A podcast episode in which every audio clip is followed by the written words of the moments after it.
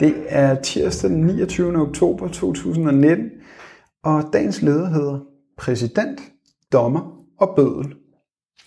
Fra en base i Irak sendte USA's præsident Trump specialstyrken Delta Force ind i det nordlige Syrien for at dræbe den berygtede IS-leder Abu Bakr al-Baghdadi, som ifølge USA's oplysninger dog endte med at begå selvmord og angiveligt tog tre børn med sig i døden. Yderligere to kvinder døde under aktionen. Hvem der dræbte dem, fortæller Trump ikke. Medierne jubler af glæde over endelig at have en historie, hvor man finder det relevant at rose Trump. Men det er værd at huske, at IS og de andre terrorgrupper i Syrien fra første færd er udrustet og finansieret af USA og detaljeret allierede som led i planerne om et regimeskifte og en sønderdeling af Syrien. I dag er IS og de andre terrorgrupper i Syrien nedkæmpet.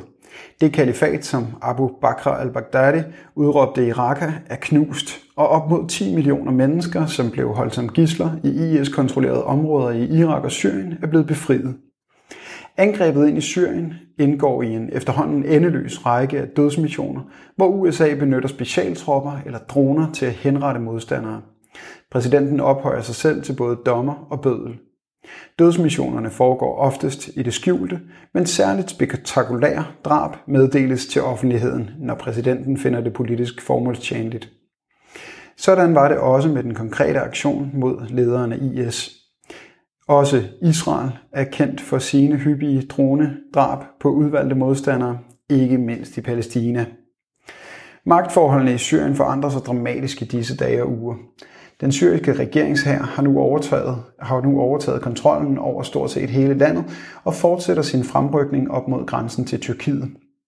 IS-lederen døde i det nordlige Syrien i et område, som fortsat kontrolleres af tyrkisk støttede terrorister. Det er bemærkelsesværdigt, at han af alle steder valgte at gå i skjul her med sin nærmeste familie, hvor det var et spørgsmål om tid, før hans skjulested ville blive afsløret.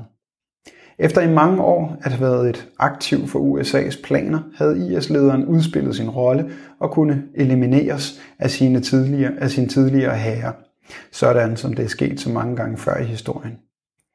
Hvis han var blevet fanget og stillet for en domstol, kunne han formodentlig fortælle mange sandheder, som USA ikke ønskede kom for dagens lys. Du har lyttet til dagens leder fra Arbejderen. Abonner på vores podcast på iTunes eller hvor du ellers hører din podcast. Du kan også klikke ind på arbejderen.dk for meget mere journalistisk indhold. Du er også velkommen til at følge Arbejderen på Facebook, Instagram eller Twitter, samt tilmelde dig Arbejderens daglige opdatering på Messenger. Vil du i kontakt med Arbejderens redaktion, kan det ske ved at sende en mail til redaktion Tak fordi du lyttede med.